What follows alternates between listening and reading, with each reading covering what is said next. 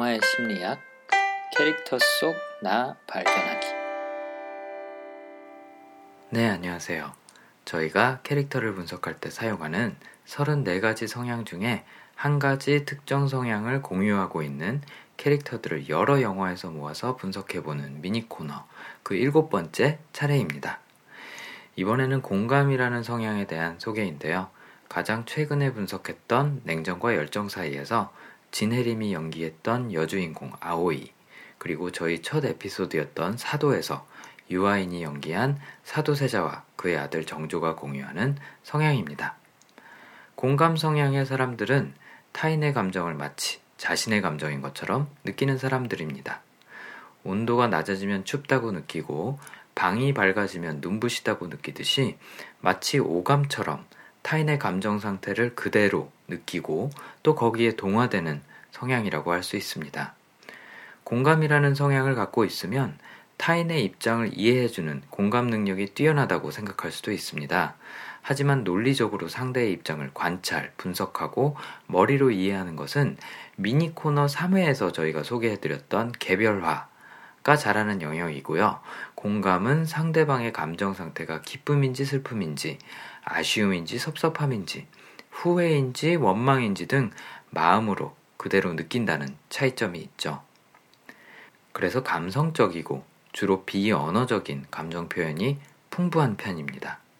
다시 말하자면 타인은 물론 나 스스로도 왜 특정 감정을 느끼는지 이해하거나 말이나 글로 표현하는 것은 상대적으로 어렵지만 그게 정확히 어떤 종류의 감정인지 감별해내는 능력이 뛰어납니다. 또 슬플 때는 눈물을 흘리고 기쁠 때는 크게 웃기도 하고 화가 나면 화를 내기도 하면서 희노애락의 감정을 자연스럽게 발산하는 편이죠. 반대로 이렇게 표현할 기회나 자유가 주어지지 않으면 답답해하는 경향도 있습니다. 그리고 자신이 상대의 감정을 그대로 느끼는 것과는 달리 상대는 자신의 감정을 그대로 느껴주지 않으면 서운해하기도 합니다. 무엇인가 결정을 할 때도 이성보다는 직감과 감정의 영향을 상대적으로 많이 받고 이를 우선시하기 때문에 기분파라는 평을 듣기도 하고 때로는 자신에게 불이익이나 해가 되는 상황에서도 상대방의 마음을 헤아리느라 공사 구분을 못한다. 필요 이상으로 상대방에게 관대하다. 라고 비춰지기도 합니다. 냉정과 열정 사이의 여주인공인 아오이는 공감 성향의 전형적인 모습을 자주 보이는데요. 특히 평소에 말이 별로 없고 자신의 감정을 설명하거나 상대에게 이해시키려는 노력을 남주인공인 준세이에 비해 거의 하지 않는다는 점은 영화 내내 반복되는 주제이기도 합니다. 유명 화가인 준세이의 할아버지의 유산을 노리고 임신한 것이 아니냐고 추궁하고 돈 봉투를 건네면서 낙태와 헤어짐을 강요하는 준세이의 아버지에게 이미 큰 상처를 받았음에도 오히려 준세이가 속상해할까 걱정하면서 당시에는 물론 10년이 넘는 세월 동안 아무 말 없이 상처를 안고 살아가는 아오이의 공감은 너무 강하기 때문에 그녀에게 더 큰 상처가 되기도 합니다. 혼자서 마음대로 낙태를 했다며 화를 내고 용서할 수 없다며 아오이를 쫓아내는 준세이의 행동을 고려하면 아오이의 이런 배려는 더더욱 대단해 보이고 안쓰럽기도 하죠. 실제로도 공감의 성향 때문에 나에게 상처를 준 상대에게 화를 내고 따지려고 갔다가 막상 얼굴을 보고는 상대도 얼마나 힘들었을까 안쓰러운 마음이 들어서 오히려 그 사람의 이야기를 들어주고 위로까지 해주고 왔다는 이야기도 제가 상담을 하면서 자주 접하는 경우들입니다. 타인의 감정에 동화되고 그들의 마음을 챙기느라 이렇게 정작 자신의 마음은 잘 챙기지 못하거나 무시하는 경우가 많은데요. 그런 아오이에게 현재의 연인인 마비는 충고합니다. 자신에게 그만 거짓말하라고.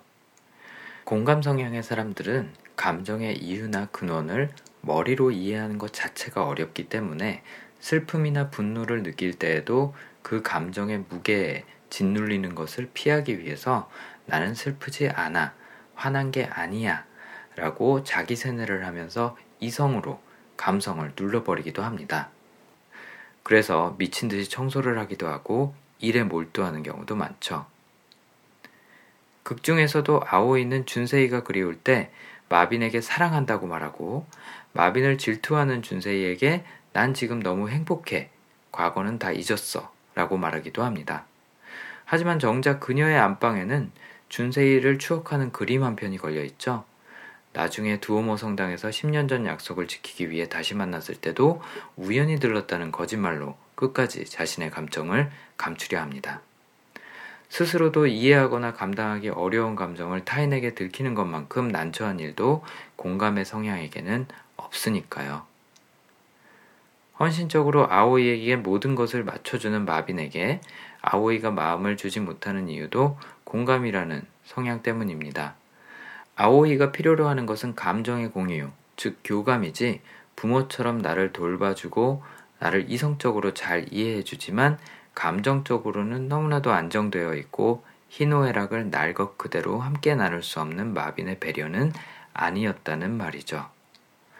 준세이 때문에 그렇게 여러 번 상처받았음에도 10년 동안 한 번도 그와의 약속을 잊은 적이 없고 준세이를 자신의 전부라고 확신에 차서 아오이가 말할 수 있는 배경에는 학창 시절 준세이와 학교 교정에서 첼로 연주를 들으며 하나가 되었던 그 기분, 그리고 10년 후 피렌체에서 그대로라고 확인한 그 교감 때문이라고 할 수 있습니다.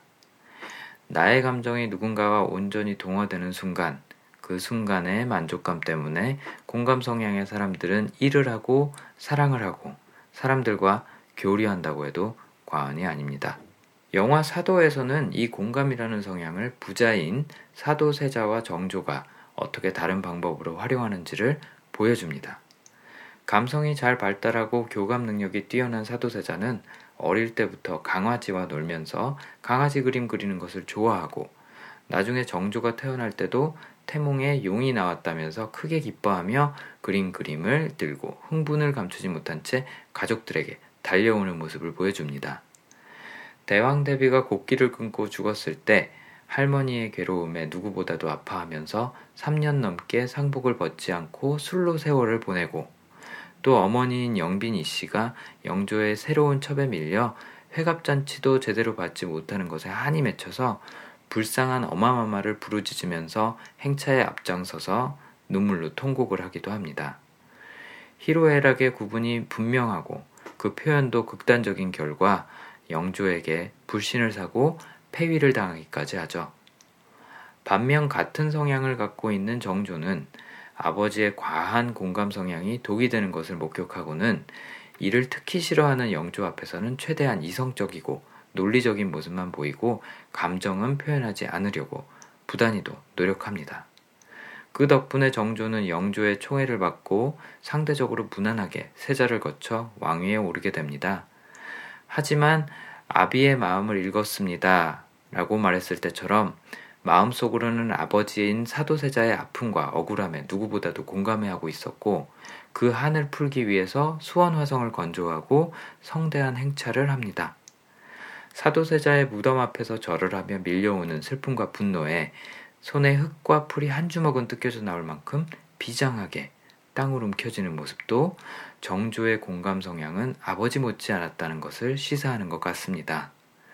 어머니인 해경궁홍 씨, 즉 헌경왕후의 환갑잔치에서 부채춤을 추는 소지섭이 연기한 정조의 손끝과 눈에서는 그동안 담아두었던 한이 쏟아져 내린다는 표현이 적합할 만큼 섬세한 동작 속에서도 그 슬픔의 크기를 감추지 못합니다. 눈물을 흘리는 사람을 보면 나도 모르게 눈물이 나는 사람, 내가 아픈 만큼 상대도 아프다는 것을 본능적으로 느끼는 사람, 내가 기뻐하면 나보다 더 신나하는 사람, 이런 뜨거운 가슴을 가진 사람들 덕분에 우리는 혼자가 아님을 기억하고 삶의 희노애락을 공유하며 사람 냄새를 풍기면서 살 수 있는지도 모릅니다. 만약 여러분 곁에 왜 슬퍼하냐고 묻기 이전에 함께 슬퍼해주고 나를 안아주는 사람이 있다면 또 자신에게 상처를 준 사람에게까지 동정심을 베푸는 사람이 있다면 그의 비이성적인 행동이나 실속 없음을 비난하기보다는 타인의 마음을 보살피느라고 정작 자신은 챙기지 못하는 그들의 마음을 헤아려 주려고 노력해 보세요. 그 위로로 인해서 그들은 더 많은 사람들의 마음을 보살피며 살아갈 수 있을 겁니다. 그럼 오늘도 나답게 사는 행복한 하루 보내시기 바랍니다.